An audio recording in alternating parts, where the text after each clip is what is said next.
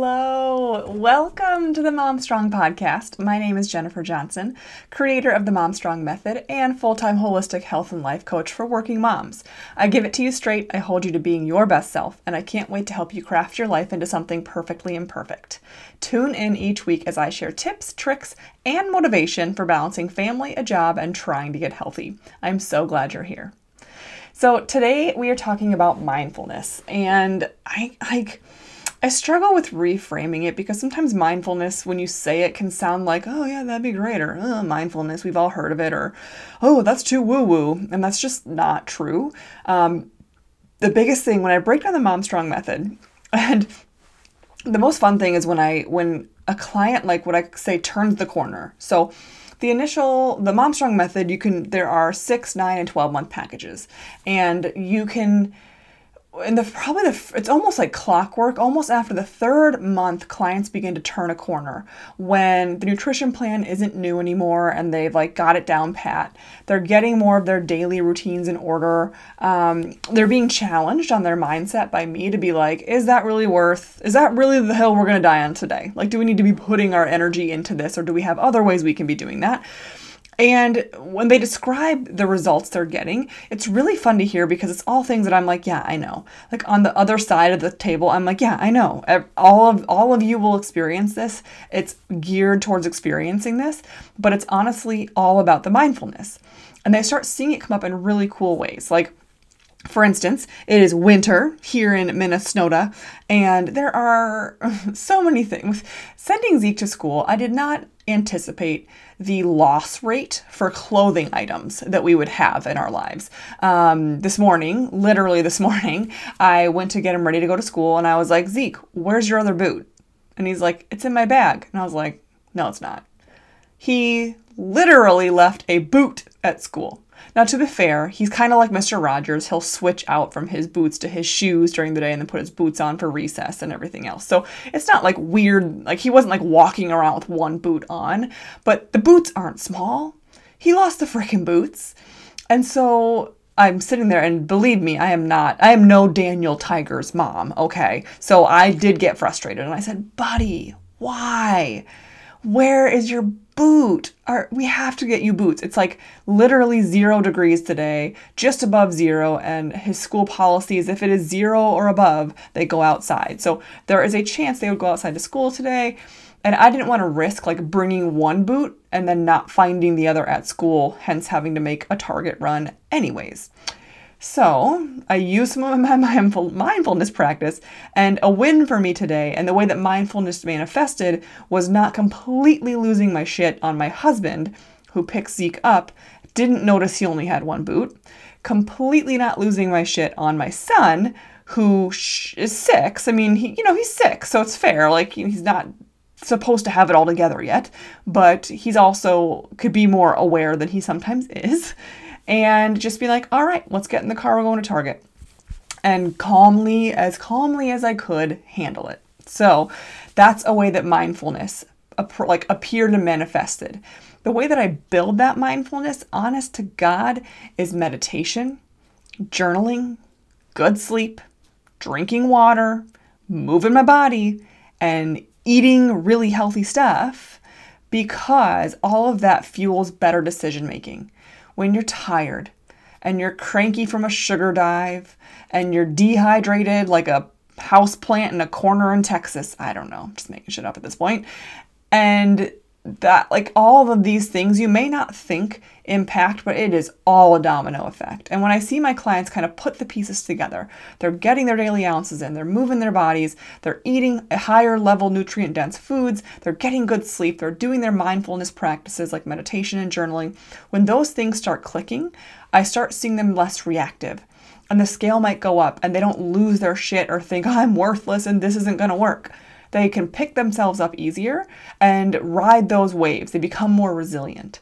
So let me give you a few tips and situations where you can practice mindfulness through just being like, calm it down. And if you haven't listened to the episode about the angry toddler or dramatic teenager a few episodes back, I would highly recommend reading that or listening to that. And the reason is, it was episode 52.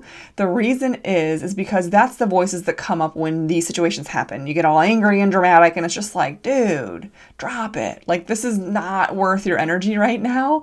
And just like, drop it, drop the drama. So the biggest one is when you have to wait anywhere, whether it's at the doctor's office, it's waiting in traffic on your commute, it's waiting in line. A lot of the time, there is nothing you can do. You cannot speed up the person in front of you in line and have them have less stuff in their cart.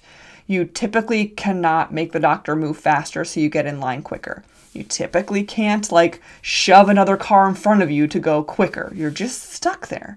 Yet we put so much energy, especially early in our day. If you have a commute, I remember just being like pissed before I'd even get to work because I let everything on my commute affect me. Whether it was the guy who for sure hated my guts and cut me off intentionally, or it was the city bus that got in front of me and of course is ruining my day. And so just realizing when you're being dramatic with that, when you're waiting for something. So either in line or at a doctor's appointment or in traffic, anytime you have to wait, listen to your internal dialogue, relax your shoulders and your jaw, take some deep breath and just laugh at yourself and just say, drop the drama. It's just not worth it. Another one to practice mindfulness and presence is when you're talking to other people, put your phone down. Don't even have, like, put it face down so you can't even see the screen. Release your hand from the claw-like grip so many of us carry our phones around in. And if another human is talking to you, whether it's your children, I know that's a tough one, right? Because they talk all the time, but it's your children, it's someone you meet on the street, it's your husband, it's a friend, it's a coworker, whatever it is. If someone is talking to you, put your phone down. Give them the courtesy of your presence. And this is a big one. And you will, like, once you start realizing it, it's almost shameful where it's like, oh my gosh, I cannot believe that I do that this often. It's shameful. Honestly, I do it terribly with Ryan, especially with Ryan, where he'll come in the room and I'll keep dinking around and he'll have something to say. He'll share his workday or he'll share something. Doesn't matter how mundane or important it is. He is another human and he deserves my attention, especially my husband. And so think about that. How can you put the phone down, literally release it from your hands when talking to others? A next phone one to practice mindfulness is when you're walking. This is one of my 2020 resolutions, is to stop being on my phone while I'm walking. And I don't mean like earbuds in, listening to a podcast, phone in the pocket. I mean like literally looking at my phone, pulling something up, or dinking around with an app or checking Facebook, like while I'm walking. It is astonishing when you start getting better at this, because this is all habit. It's all just things you do. And to break that habit, you first have to be aware of it. So notice that you're doing it. And the funny thing is, when you start doing it, you put your phone in your purse or in your pocket or your back pocket or whatever, and you start, when you're in motion, when you're walking, your phone is out of your hand. You start noticing everyone else around you is on their phone. It's crazy town when you take a second to look up and be like, oh my gosh, all these people. And I used to be like real mean about it and like intentionally bump into someone when they were on their phone. I know, I'm kind of an asshole like that. But now I just laugh. And I realize that like so many of us are missing chances at that connection that we so crave, whether it's a smile at someone in the hallway or it's a nod at someone at the gas station. You're just so busy looking at your phone that we're losing that in that connection, those minute connections, those second connections with other humans on this earth that we share with. And that's a beautiful way to enrich that connection. So it's not just like about putting the phone down. It's about then what happens, because then you make a deeper connection. And so many of us crave that connection. We say we want more community. We want more friends. We want more human connection. Yet we are talking, we are on our phone on the internet when another human is in our presence. And so think about that. When you're walking, put your phone away. Another time to really practice mindfulness, and I do this, this came from Brendon Burchard, who's the author of High Performance Habits. This is one of his intention setting activities, was before you enter work and before you enter your home, stop. Like when you pull into your parking spot at work, or you pull into your garage before you go home, or in your driveway or wherever, before you enter home, take time to take a second and breathe and think, okay, what do I have with me right now that I'm bringing into this situation? Is it workday stress you're going to unload on your husband? Is it having to make an early morning Target run that you then unload on the poor YMCA worker? What is it? What are you bringing with you from the day that you don't want to bring with you? So when you open that door to whoever it is, it might be your boss, your coworkers, all that stuff. It might be your family and your kids. When you open that door, set an intention for how you want to feel and interact with them. And what are you bringing in? Is it to come in and the first thing out of your mouth is, oh my gosh, traffic was terrible. People are assholes. Like, is that how you want to start your day? Or when you enter in your home, you're like, oh my gosh, work was terrible. It's just my boss is such a jerk.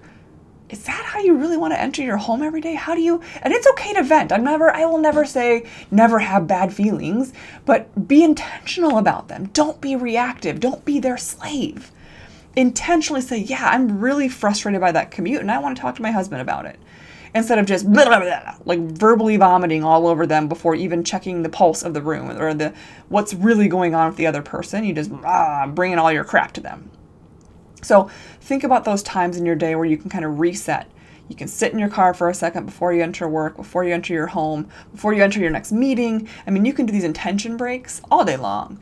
And the more you do them, the more you can be present with that situation and not letting the one boot being lost and then being stuck in traffic and then the YMCA not processing your payment correctly and then the dog food being out of the dog and then your husband asks some simple question, hey honey, can you help me pick up? And you're like, I always pick up everything. And it's like, whoa, that was not because of the question he asked. That was the dog and the dog food and the YMCA worker and the traffic and the boot. And you can like almost trace it back if you don't take the time to reset your day and to have these little like intention breaks where you just say, how am I feeling right now? Where can I be more intentional? What am I bringing into this next situation that I should just kind of drop at the door that I can be at least aware of? Like, yeah, I'm really wrapped up because of that client call. They were very upset at me. And so I'm bringing that into my interaction with my kid. I'm aware of it is the first step. And just asking the question, what am I bringing in with me to this? What can I leave at the door? And then you can then start working on changing your thoughts, your mood, all of that. So I hope those make sense. Just some little mindfulness tips and tricks to be mindful in the new year and to just bring you to present. Because mindfulness is just about going from emotion or thought to pause to then reaction. So often, so many of us miss that pause in the middle where we go constantly from thought, emotion, reaction. And we don't take a second to breathe and go, okay, is this worth that? What else am I bringing in with me to this situation? Because rarely is the thing the thing. They say it's the straw that broke the camel's back because the camel was carrying all the other things, a lost boot, right? That poor camel, I tell you. So I hope that helps you think of some. And if you have more and you're like, here's a great way that I practice mindfulness. Obviously, I want you to be doing a thought download every day, which means just taking a blank piece of paper and journaling, free journaling for a page a day. That will change your life. 10 minutes of meditation at the very least. Do some mindfulness, do some movement, eat really well, hydrate your body, go to bed early at baby grandma time. All those things will help support your mindfulness, but then you get to practice it. And these were some times when you can really practice it and become even more mindful in your day. It's not all meditation and baths and gongs and, you know, all the things we associate with mindfulness. It is just those daily things that happen that you can practice breathing. I can't change this, so I can change my attitude about it. Or I can change it and I'm going to. Or I can change it, but I'm just choosing to change my attitude about it. Cool? So upcoming Craft Your Life happenings. Currently, I have 4 of the last for the new year Mom Strong spots. Are you interested? If you are someone who is a high achieving working mom and you are a little bit frustrated that you know what to do, but you just don't do it consistently enough, I would highly recommend becoming a Mom Strong Method one-on-one coaching client. I know so many of you are trying the whole new year, new you thing and you're doing it yourself and it's great and I respect that, but having help will help you be consistent, will help you get there quicker, makes it a hell of a lot more fun. And typically the diet plans that we're given aren't made for us working moms who are high achieving, who don't have a lot of extra crap in the day to deal with. And you don't have time to be weighing and measuring your food. You don't have time to be having pit sweats when the boss says, oh, we're going out for lunch. And you're like, oh, crap, what am I going to eat? How do I count my macros? It's just not, it doesn't have to be that dramatic, my friends. So let me know if you're interested. 4 spots only. They close on January 24th. So 10 days from the airing of this podcast. I would be honored to be your coach. Everyone needs a coach. Let me be that rocket fuel in your 2020 to help you get to your goals in a beautiful, easy way, getting healthy in a way that doesn't suck. It's totally possible. You can email me, Jennifer@craftyourlifecoaching.com, or find me on social media. And 2 free opportunities. If you haven't grabbed the free Mom Strong Habit Tracker, definitely do. It's really fun. It's a really pretty habit wheel. You write in your own habits. It could be meditation or flossing. Oh my gosh. A side note, friends, I just got the Ellen Be Kind box. I have a subscription box addiction. I love subscription boxes. If you ever want to get me a gift, get me a subscription box. I love them. And my mother-in-law has caught on to this, and she's amazing. Love her. And she got me the Ellen Be Kind box. Got my first one, and it had 4 different kinds of flavored floss, which many of you might be like, that sounds terrible, or that will collect dust, which for me, I was like, oh my gosh, which one can I use first? I love them all. Can I use all 4? I love floss. So that to say, potentially you could use your Mom Strong Habit Tracker to track days that you flossed, if that's a goal for you, or days you took a nap, or days you didn't snap at your kids, or days you meditated, or that you ate really well, whatever it is. You can track it and visually see how many days in a row you did these healthy habits and strung them together. Because oftentimes creating a habit isn't about how you do it, it's doing it consistently enough to make it suck less. So don't forget, you can grab a free Mom Strong Habit Tracker. There's a link in the show notes, as well as if you find me on Facebook, Jennifer Tiggas Johnson. Shoot me a friend request. Shoot me a message so I know that you're listening to the podcast. And on my banner of my Facebook, there's a link in there for the free habit tracker. The second free opportunity is the Mom Strong Facebook group. So I'm in there supporting you guys to live your best life, popping out with live motivation. You all are the first to hear about anything coming up Mom Strong wise. And so join the free Mom Strong Facebook group. There's a link in the show notes, but also you can find me on Facebook, Jennifer Tiggas Johnson, and on the banner, click in there. There's a link for the free Facebook group there. And you can always find me, Jennifer.T.Johnson on Instagram, or Jennifer Tiggas Johnson on Facebook. If you have ideas for future topics or questions you want explored, email me, Jennifer@craftyourlifecoaching. And remember, you are Mom Strong. You're not meant to be normal or average. You are meant to be exceptional. Accept nothing less. As always, I'm here in your corner, cheering you on and believing in you even before you believe in yourself. Massive love to you.